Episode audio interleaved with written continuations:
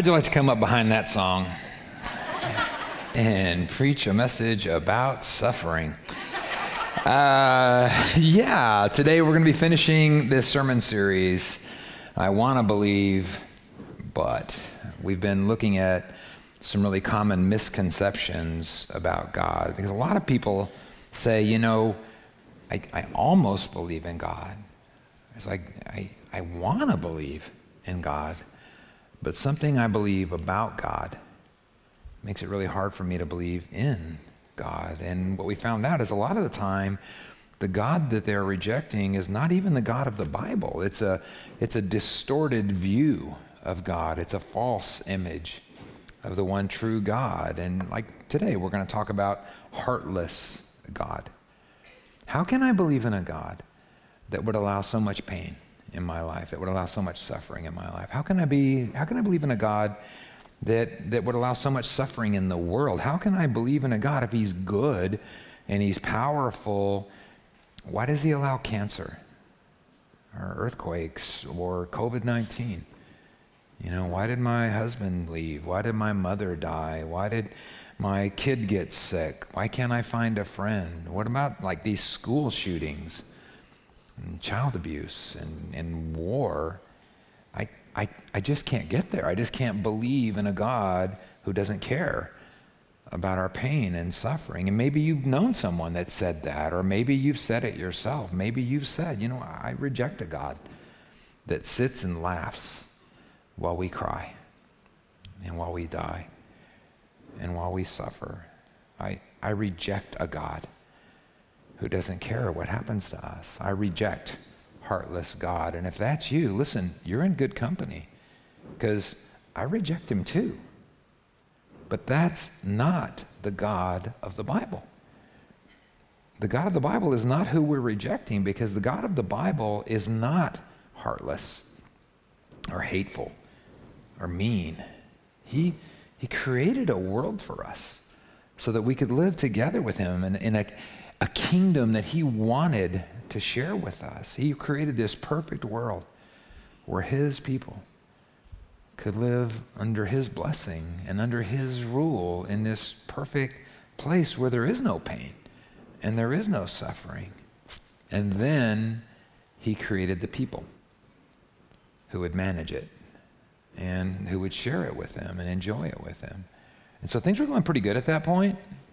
And then God did something I don't, I don't like, I don't fully understand. Um, he gave man free will. He gave mankind the option, like A, man could really trust God's definition of what was good and what was bad and what was right and what was wrong. He could really depend on God and, and he could live in God's perfect kingdom and experience these perfect blessings and God's perfect rule and he could experience God and his blessings. Or B, he could rebel and reject God and try to create his own version of good and evil. And when man chose to rebel, against God and create his own version of good and evil, that's when it all fell apart. That's when Satan came into the garden and he tempted Adam and Eve. And look what happened. God created this perfect world, right? Everything is great, all blessing, everything is wonderful. We're in constant communion with God, everyone loves each other, everything is wonderful. And look what happens. This is Romans 5 12. It says, When Adam sinned, sin entered the world. This wasn't a one time thing, right? When Adam sinned, sin entered the world, and it wasn't just sin that entered the world at that time. Because look what comes next. When Adam sinned, sin entered the world. Adam's sin brought death. So death spread to everyone. Adam's sin brought death and pain and suffering and abuse and hate and rape into this perfect world. That was never part of God's plan. Adam's sin brought pain and suffering into this world. And so when man chose his own way instead of trusting God, sin and corruption and evil and pain and suffering entered God's good world and messed it up. and corrupted this beautiful, perfect place that God had specifically designed to enjoy man in. That's when suffering and pain really began. And it, it broke God's heart to then have to exile Adam and Eve from the garden. He created this kingdom, this perfect place, just for the purpose of mankind living there and enjoying his presence and enjoying his beauty and enjoying all of his blessings. But if man was going to choose to be evil and dirty and sinful and in rebellion, he, he couldn't be there anymore because otherwise his corruption would corrupt this perfect place that God had created for him to live in. And from that time until now, God has desperately wanted to bring his kingdom back here, to eliminate death and to eliminate evil and to eliminate pain and suffering. But Satan has continued to tempt, and mankind has just kept on sinning and rebelling and rejecting God. And God has I think, cried. He's, he's wept as he's watched our beautiful, perfect world get more and more hateful and hurtful and violent. But he didn't give up. Um, he tried washing the whole world in a flood, right? But that was supposed to wash away all the sin of the world or whatever. But, you know, Noah just took his sinful nature with him onto the ark, and then after the flood, he just brought it right back out into the world. So God still didn't give up. He tried the law, he tried animal sacrifices to take away the sin of the world, but man, there just weren't enough sheep because mankind was dirty on the inside, right? And the sin was just a symptom of the sinful nature of man. So that, that evil, that sinful nature just kept like working its way out and showing up in our behavior. So finally, I think God's heart was just so broken at the pain and the suffering and the hate and the death and the evil that corrupted our world that he sent Jesus to, to just like start over and to change our nature, to change us, not, not, not change our behaviors, change us from the inside out so that instead of this evil, sinful nature like showing up, and the result of it being sinful behaviors, instead, Jesus could change who we are on the inside. And that could begin to show up in our behavior on the outside. He sent Jesus to remove hate and death and cancer and murder and pain and suffering and war and to permanently redeem this world. And in time, he'll come back and he'll finish this redemption and he'll make all things new. God's, God's not heartless. He, he hates the pain and the suffering and the cancer and the violence and the hate and the hunger and the death of this world. He, he hates those things. In fact, he's done everything to make it possible for his people to be under his blessing and under his rule and in his perfect place and bring back this perfect kingdom. And in time, his kingdom will come and his will will be done. And all the pain and suffering will end. And we get like a sneak preview of that in Revelation 21. This is like a, a sneak peek at that day. This is what it's going to look like. So his kingdom was here and it was perfect and it was blessing and it was everybody was happy and everything was wonderful and everybody was naked. It was all good, right? In the Garden of Eden. Everything's great. And then sin comes in and contaminates the world. And so now we've got like these two separate worlds, right? We've got this contaminated, sinful world, and we've got God's kingdom. And someday he's going to bring those two things together. And when he does, this is what it's going to look like. Revelation 21 3 says, Look, God's home is now among his people, and he will live with them, and they will be his people. God himself will be with them, and he will wipe every tear from their eyes. And there'll be no more death, or sorrow, or crying, or pain. All these things are gone forever. And the one sitting on the throne, who's that? Jesus says, Look, I'm making everything new. This is what God intended in the first place. And that's what will eventually happen when he brings his kingdom fully here.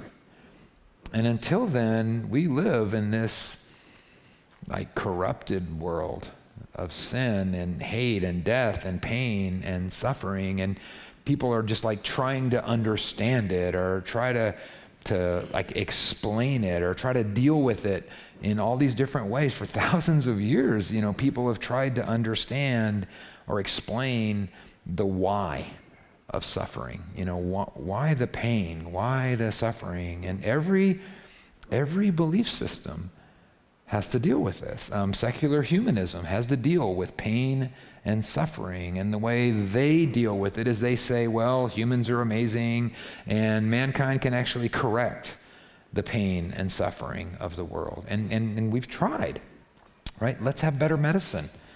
You know, let's have better laws. Let's just tell people to be nice. And, and there's been some advances, but every war and every cancer and every act of abuse or racism or hate just proves that we are basically powerless on our own against death and evil. We just we just keep hurting each other. And people just keep dying. It's like it's like solving the problem of pain and suffering is above our pay grade. Right? We're just not able to do anything about it. And so the world turns to religion. And so Buddhism deals with pain and suffering. Every belief system has to take this question on. Buddhism says life is suffering. And so we shouldn't even protest it. We should just like embrace pain and suffering because that's what life is. That's Buddhism. Islam teaches that we should submit to pain and so it's the will of Allah. You should just suck it up and submit to it. You shouldn't even be upset about it, because if you're upset about it, then that's like some kind of blasphemy.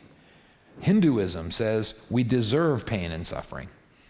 It's karma from what you've done in the past, maybe even in a past life. Don't those sound like weird ideas to you? Everybody's got to deal with pain and suffering, but don't those sound like, like really weird ideas? But you know what the weirdest one of all is? Christianity.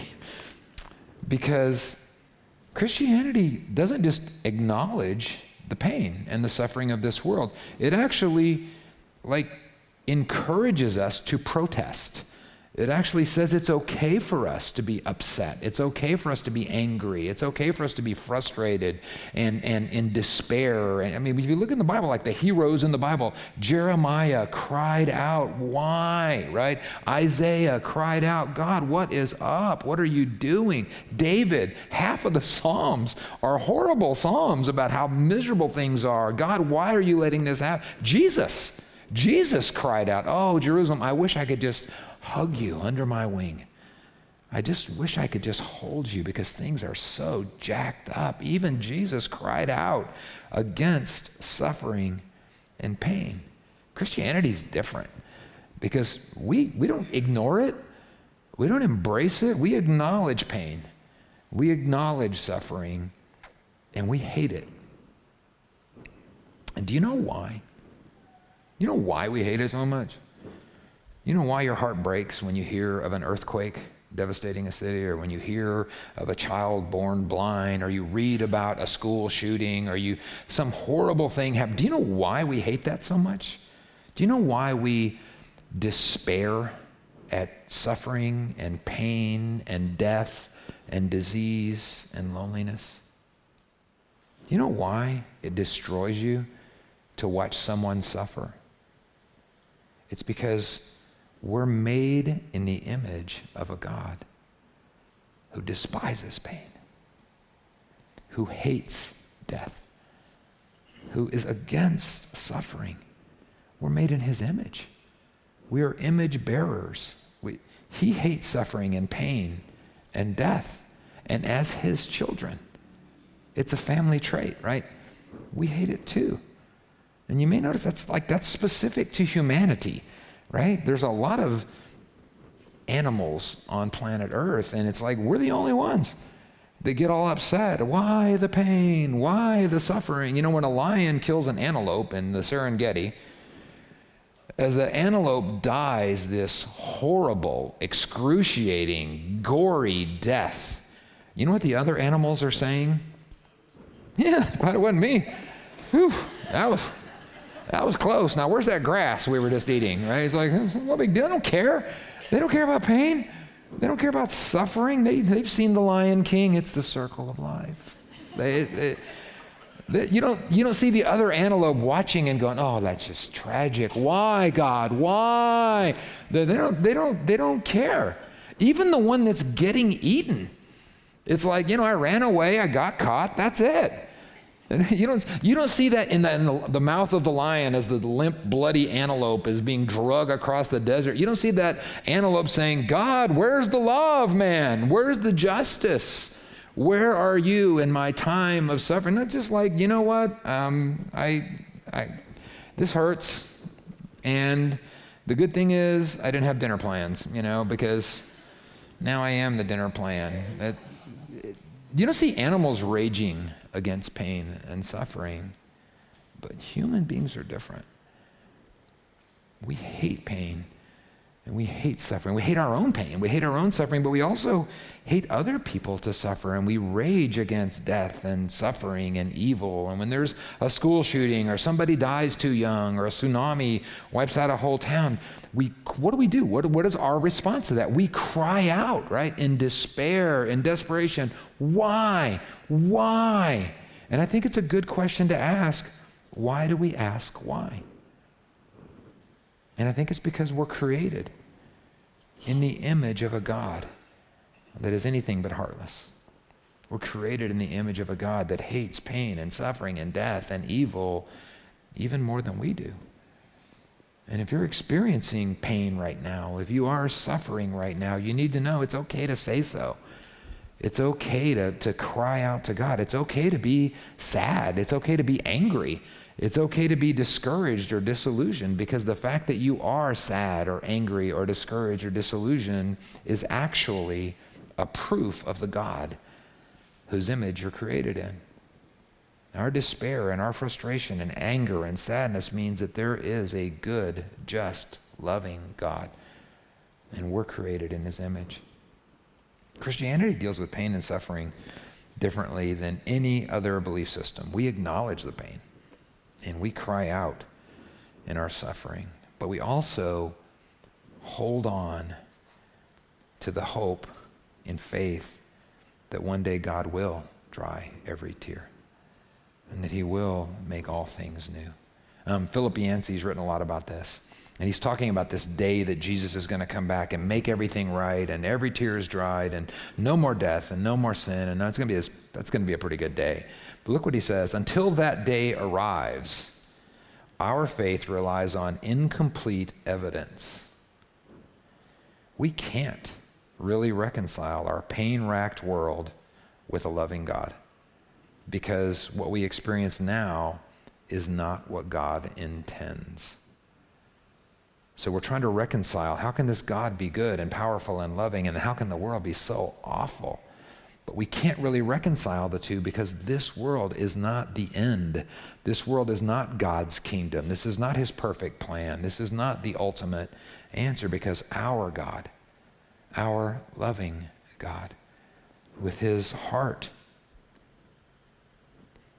breaking at our pain, takes our stories, right? Our stories of pain and suffering and loss and death, and he embeds those stories into a much bigger story. And that's a story of healing and redemption and joy and life. He is anything but a heartless God.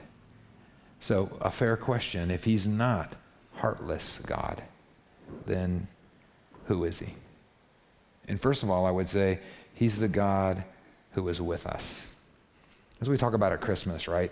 Emmanuel, God with us. This is critical to the Christian faith. It's, and this is completely different than any other religion, than any other belief system, because our God looked down on this broken world and he saw our pain and he saw our suffering and he saw our frustration and sadness and despair and he chose to join us there.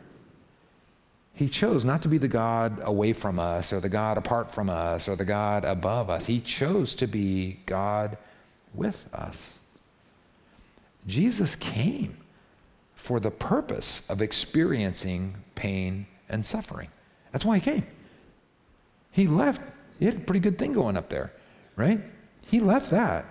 And he came here for, for one purpose to experience pain and suffering and humiliation and betrayal and loss and rejection and torture and death. He didn't just sit up there and watch us squirm in our pain. He came to go through it with us. I'll tell you this there's lots of kinds of pain. And you know people that have been through unimaginable, maybe you've gone through just excruciating, horrible, horrible pain, but in my opinion, and, and my opinion's right, in my opinion, there is no pain as horrible as watching your child suffer. Parents, bear me out, right?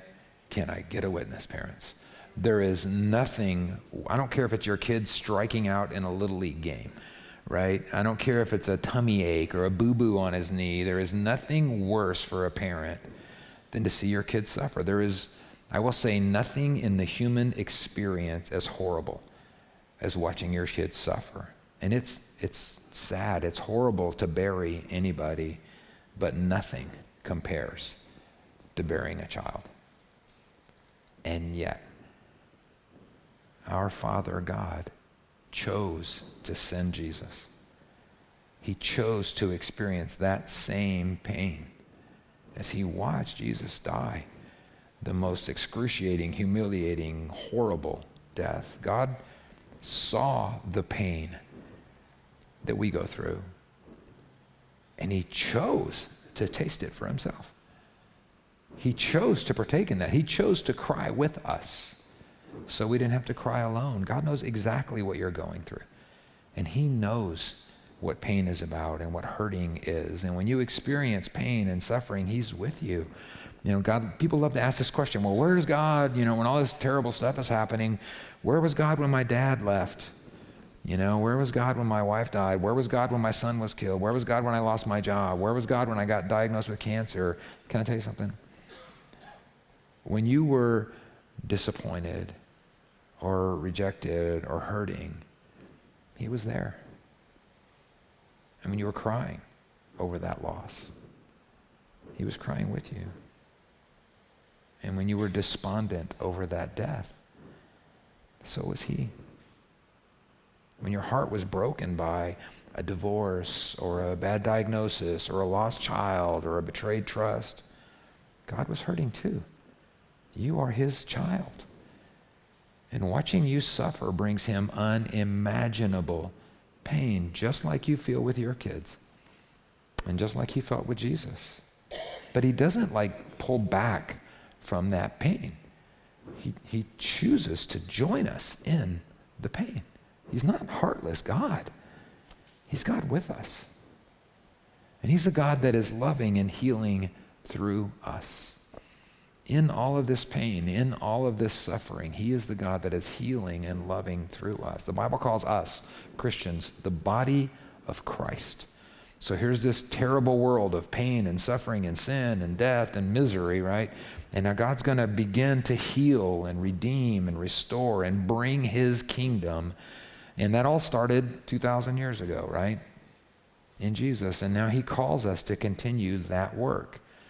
That's why the Bible calls us the body of Christ. We're continuing the work that he began. And he knows that the answer to that, the, the, the healing to that, is love. He knows we need each other. He knows that we need, when we're, when we're hurting, nothing takes it away.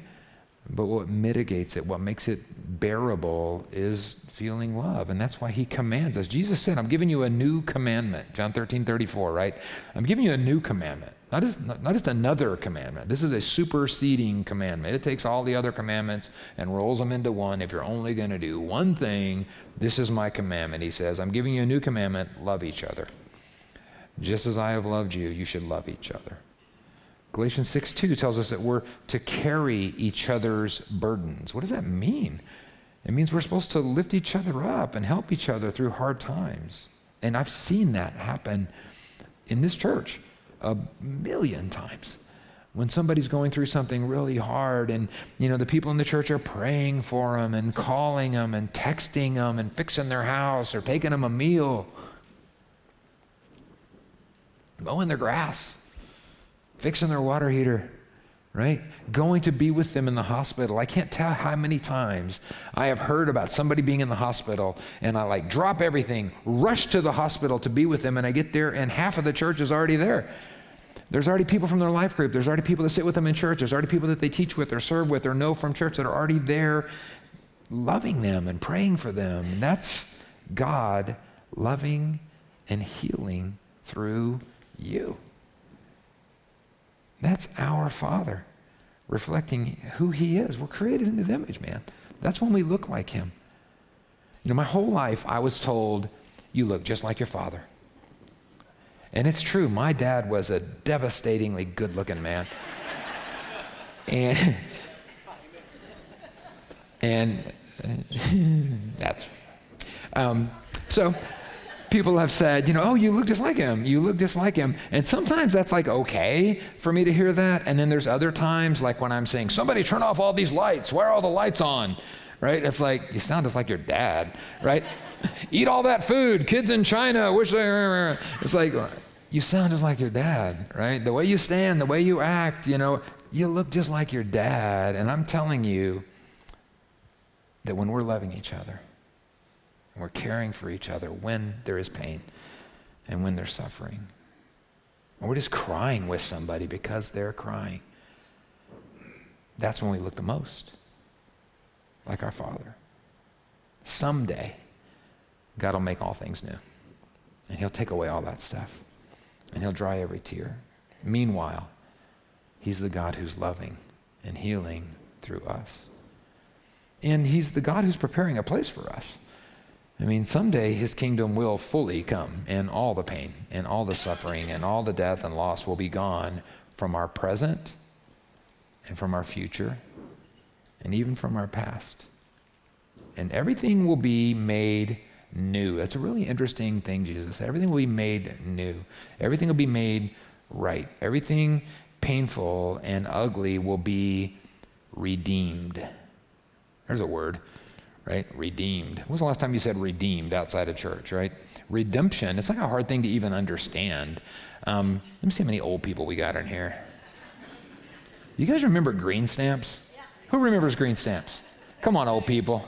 S&H green stamps. Okay, young people, get ready for a history lesson. Back right after they invented fire. I remember it was very clear.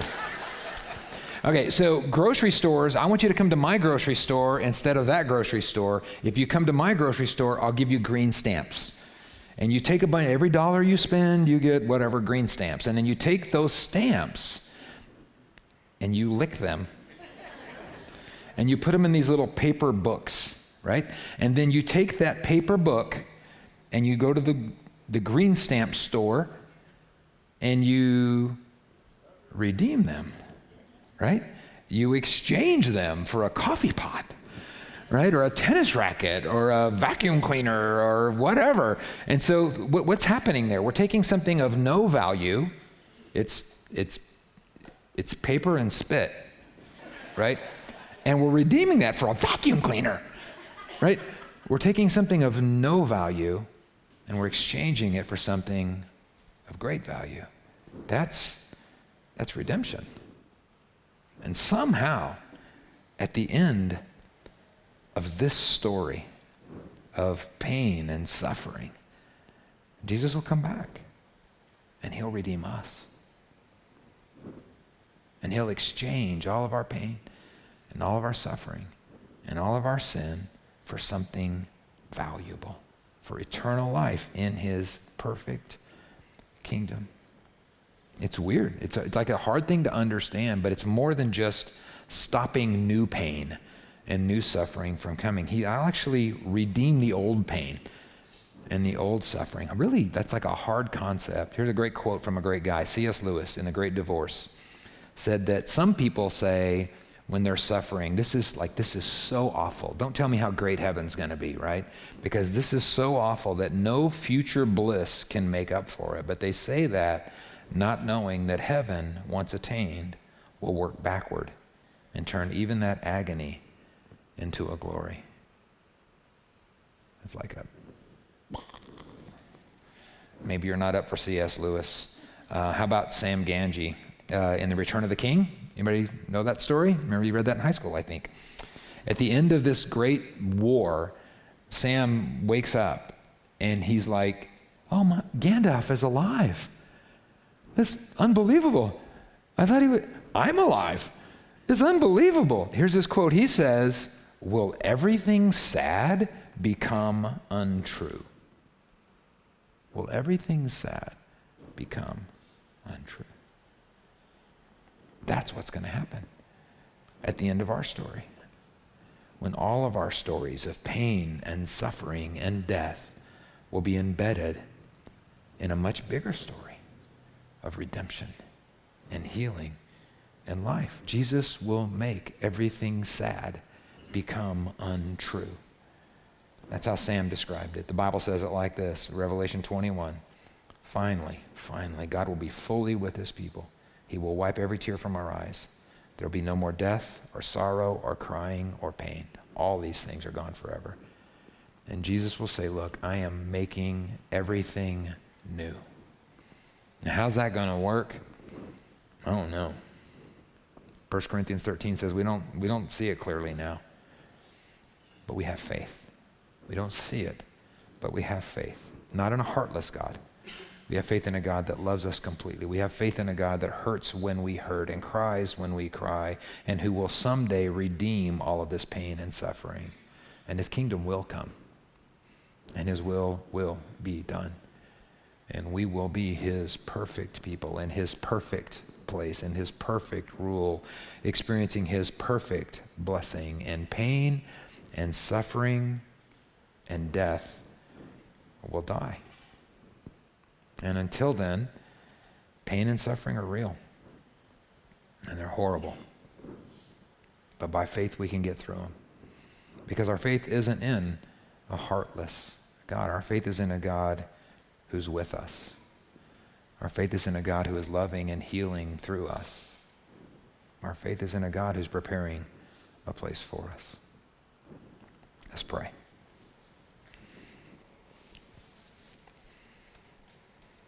Father, there are so many things in this world that we don't understand.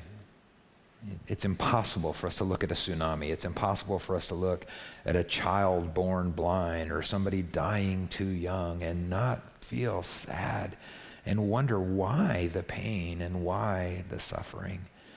And God, you don't give us all the answers right now. So, Lord, all we know to do is turn to you and see you for who you really are, not a heartless God that doesn't care what's going on but a God who loves us enough to create a perfect world for us, who loves, enough, loves us enough to send Jesus to restore that world. And Lord, I thank you because not only are you with us through these hard times, but you call us to be the hands and feet of Jesus, the body of Christ.